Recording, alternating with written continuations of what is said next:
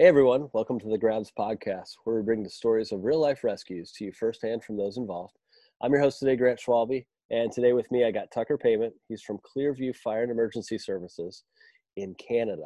They're about an hour and a half north of Toronto. Uh, welcome, Tucker. How you doing? Doing great. Thanks, Grant. Uh, thanks for having me. Yeah, dude. Uh, so tell us a little bit about your fire service career and about your fire department. Hey, uh, I've been in the fire service for 17 years. Uh, I work both full time and uh, paid on call. I'm an acting captain uh, in my full time department, and uh, the paid on call department, which is Clearview. I'm, I'm one of the senior men. Um, you know, we uh, we're a pretty busy department for paid on call. We're about you know 800 calls a year. Um, we have five stations that span over 557 square kilometers, which is about 215 square miles, I guess, uh, and a population of about 14,000. Uh, we have a full-time chief, deputy, training officer, and prevention, and about 80 paid on call guys. So talk to us about paid on call for you guys. When a call drops, what's that response like? Um, so yeah, so depending on that, um, we're, we're pretty rural. Um, so for a rural fire, we would generally get uh, three engines, three tankers, and usually two squads responding, which could mean anywhere from eight people responding to 40, depending how many guys are available that time of day. And so some of the struggles I'm sure you guys run into there is that you don't know who's on the rig necessarily with you. Um, and I imagine training's got to be tough so that you can all be on the same page, right? Yeah, you know, I mean, we do have really good training here, um, but the struggle is is is who are you getting and when are you getting them, um, and we run into that a lot. Um, so yeah, when you when you jump on the truck, you're really looking around to see who you got because the experience could be, you know, four guys in the truck with you with less than two years experience, right? So it's it definitely can be a challenge. So talk to us a little bit about how you guys manage fire scenes with that kind of resources. Are you guys doing uh, taking the fire just as it comes? Do you have uh, pre-arrival and tool assignments? Is it IC driven, or how how do you guys do that? Um, generally, it's IC driven. Um, so the chief and deputy respond to all major calls, and and that is a big reason why is because they never know the experience level of what's going to show up that day. Um, so IC drives it, but we do have seat assignments in the trucks. Um, and everybody kind of knows those roles, but it's up to the senior guy or the officer in the truck who, who can kind of change that, right? Everybody hops in the truck and you look back, you might just say, you know what, you're going to do this and you're going to do that, opposed to just a straight up seat assignment. Exactly. So talk to us about your search culture within your department then. Uh, generally, we do an oriented sort search, um, but it's again, it's it's based on experience levels. So uh, if I have a couple of senior guys with me, we might do a split search or an off the line search kind of thing. Um, but generally, it's pretty oriented. We we try to go in and start with a right hand search unless you know we get information to to dictate otherwise. Yeah, dude, that, I, and I want to stop on that point because it's so big that um, especially interior searches, um, oriented search and split search aren't that different. I feel like the difference is, and not mean it's in a derogatory way, but it's one's JV and one's varsity, and that's by looking at your crew. What can we do with this? Obviously, we want to get them uh, out as fast as possible, but we also have to maintain that safety. So uh, I, I, can speak from an officer standpoint. There's sometimes I'm to be a little more oriented, sometimes I'm to be a little more split, and uh, I'm glad you hit that hit on that.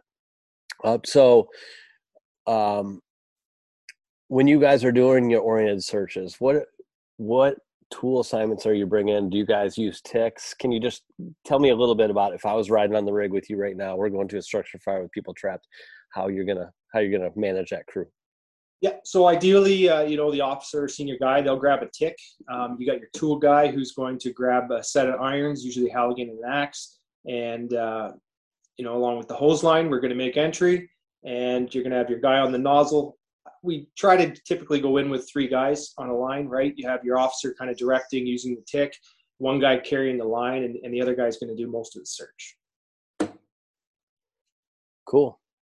All right, why don't you take us to July 14th, 2017, and let's talk about this fire you guys had. All right. Uh, so the call came in around uh, 20, 50 hours. Uh, it was a Thursday night, middle of July. So, you know, people were around. Um, and on dispatch, it came in that there was confirmed entrapment. Um, EMS was on scene. They had been driving by as the call was being called in by, by the person home. Um, so we did we got dispatched it was uh, three engines three tankers and two squads um, the deputy was on uh, en route about two and a half minutes after dispatch and we had three trucks en route within six minutes we're, we're fairly spread out guys are coming from long ways uh, to get to the to the stations so um, the deputy arrived uh, about 11 minutes and 44 seconds after the dispatch. So it gives you a bit of a time frame. It was out, outside of town, a bit of a ways. Uh, and he confirmed we had a well-involved two-story farmhouse and one one child was trapped inside. Uh, there was a hydro line down in the front, um, and multiple calls kept coming in. As the deputy was arriving, he confirmed that the Bravo portion of the house was starting to collapse, um, but the or sorry, the Charlie side of the house was starting to collapse, but the but the Alpha side was not too bad. So his assignment was I was on the first due truck. We had a bit of an issue when we hopped into the squad. Uh, it wasn't building air, so we actually had to switch trucks right away, and we hopped into the tanker. So there was a little bit of a delay getting out the door on that. Um, but we were the first in truck, uh, which was on scene at about 13 minutes. And our assignment was to pull a 65, start hitting the house, and and then we were going to go in and do a search. So we were we were on scene about 13 minutes in, um, and entered about 30 seconds later. So as I got out of the truck, the officer and we had a probie with us. Uh, they grabbed a line, and I was met by it was actually a babysitter who was saying there was her her seven year old was trapped in the bedroom, Alpha Delta corner. So I grabbed some tools and uh, I went to the front door, which I didn't know they didn't use. They used a door that was on the Bravo side. Um, so we forced the front door. It wasn't hard to force, old farmhouse. And the guys brought the line after they hit the, the Bravo Charlie side, knocked it down a little bit. They brought the line up to the front. And I was going in with, with the probie trying to open the door, we found there was I don't know dog crates and all kinds of stuff behind the door, so it was a little bit hard to get, to get through that door. And when we entered, we were just met with a wall of heat and no visibility. Um, it was kind of awkward. You couldn't really crawl, but you couldn't really walk because you were kind of walking over things. Um, but the, the babysitter was saying that the door is as soon as you go through that front door to your right is his bedroom, and that's where he'll be. So I got to the door, and I don't really remember. I don't think I even really hit the door. I just kind of grabbed onto it, and the door kind of folded. So it was it was involved in there already. And as I proceeded through the door, I had the probie stay at the door, and I went in, and I got tangled in some wires. So I took a second, and I was trying to get myself untangled. And when I got untangled, I went further into the room and it was really hot. I got to the bunk bed and I put my arms up on the second uh, bed and I felt like my entire body was burning. Like it, the room just got incredibly hot. And so I, I backed out of the room real quick and it flashed and that flash caused the caused the window to break. So I yelled outside to the guys. I said, hit the window, hit the window. So they hit water into the window. And then I went back into the room. And again, I got to the bed. And when I got into the bed, part of the ceiling collapsed on me. And I, it kind of knocked me over. And so I quickly backed out of the room, reoriented myself, zero visibility in the room the entire time.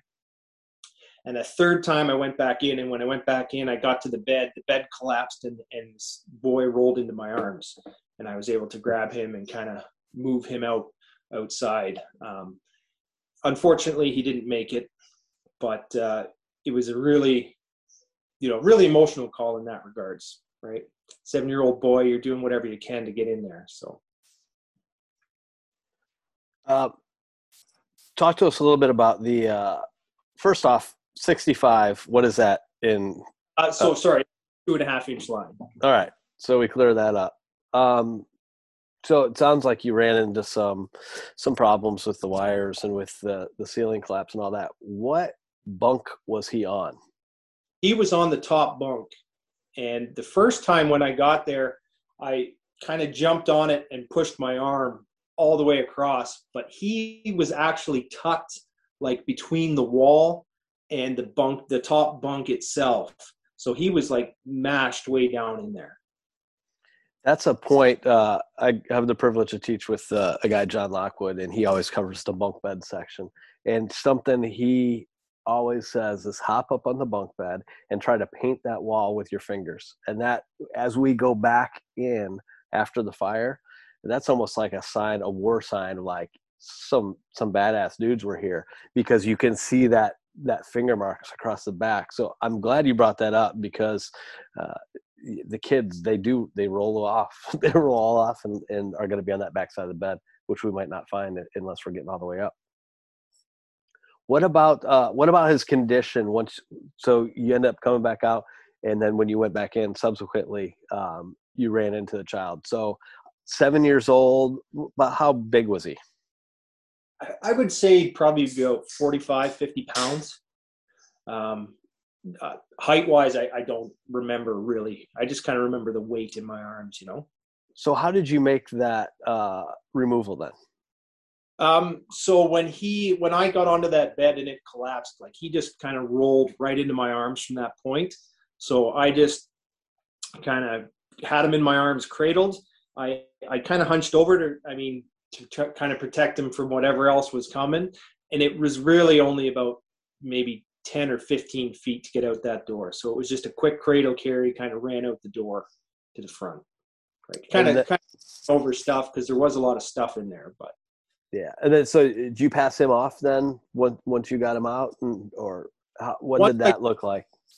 Set him down for EMS to come and, and do their thing. But, uh, there was, it was, it was too late at that point. So, all right. And then after I got out, there was nobody went back in. Like we went defensive after that point. So, gotcha. Um, I'm trying to think what else on this one. Uh, pretty clear cut. Uh, you guys are you guys got time stacked against you, uh, just by the nature of of the paid on call, the delay getting to the station, and this being out. Um, so it doesn't sound like there was a whole lot else you guys could have done. Um, what did you guys take away from this, or or obviously anytime we have a child involved in a call that makes it difficult but uh, talk to us about like department or just with, within your own self on how you're training on searches or doing anything different.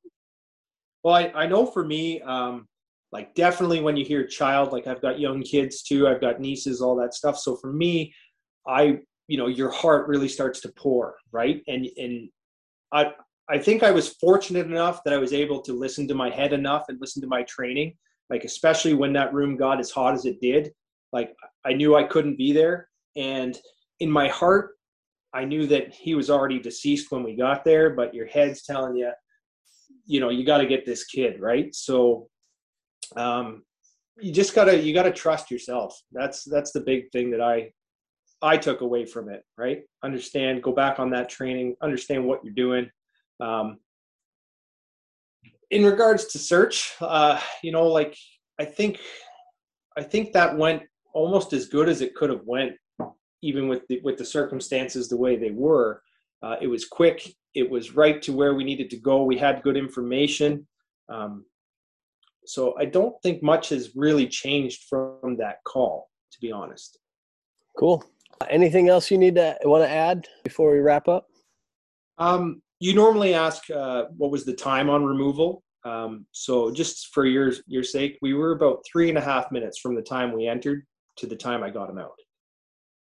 That's crazy. That's that's awesome timing because that's the time you can control. What you can't control is how long it takes for you guys to get up to the station kit to to actually get onto scene but uh, that's um, that's impressive timing there all right tucker well i appreciate you sharing the story to anyone out there if you make a grab or assist alive or deceased please go to www.firefighterrescuesurvey.com take that short survey. This information is for us by us and updated real time. They're doing good stuff with that survey. Uh, they've been running some fundraisers. Uh, remember, this is kind of a non, this is all nonprofit. Nobody's making a dime off of it, but their goal is make the website a little more intuitive. They're working on an app so that we can use this information uh, a little easier right at the kitchen table when we're with our crews or when we're out doing some training. We can uh, spray paint that up on the boards so that everybody can can take away from that. If you want to share your story on the podcast, reach out to me, Grant Schwalbe, Justin McWilliams, or Nick ladine And until next time, thanks for listening.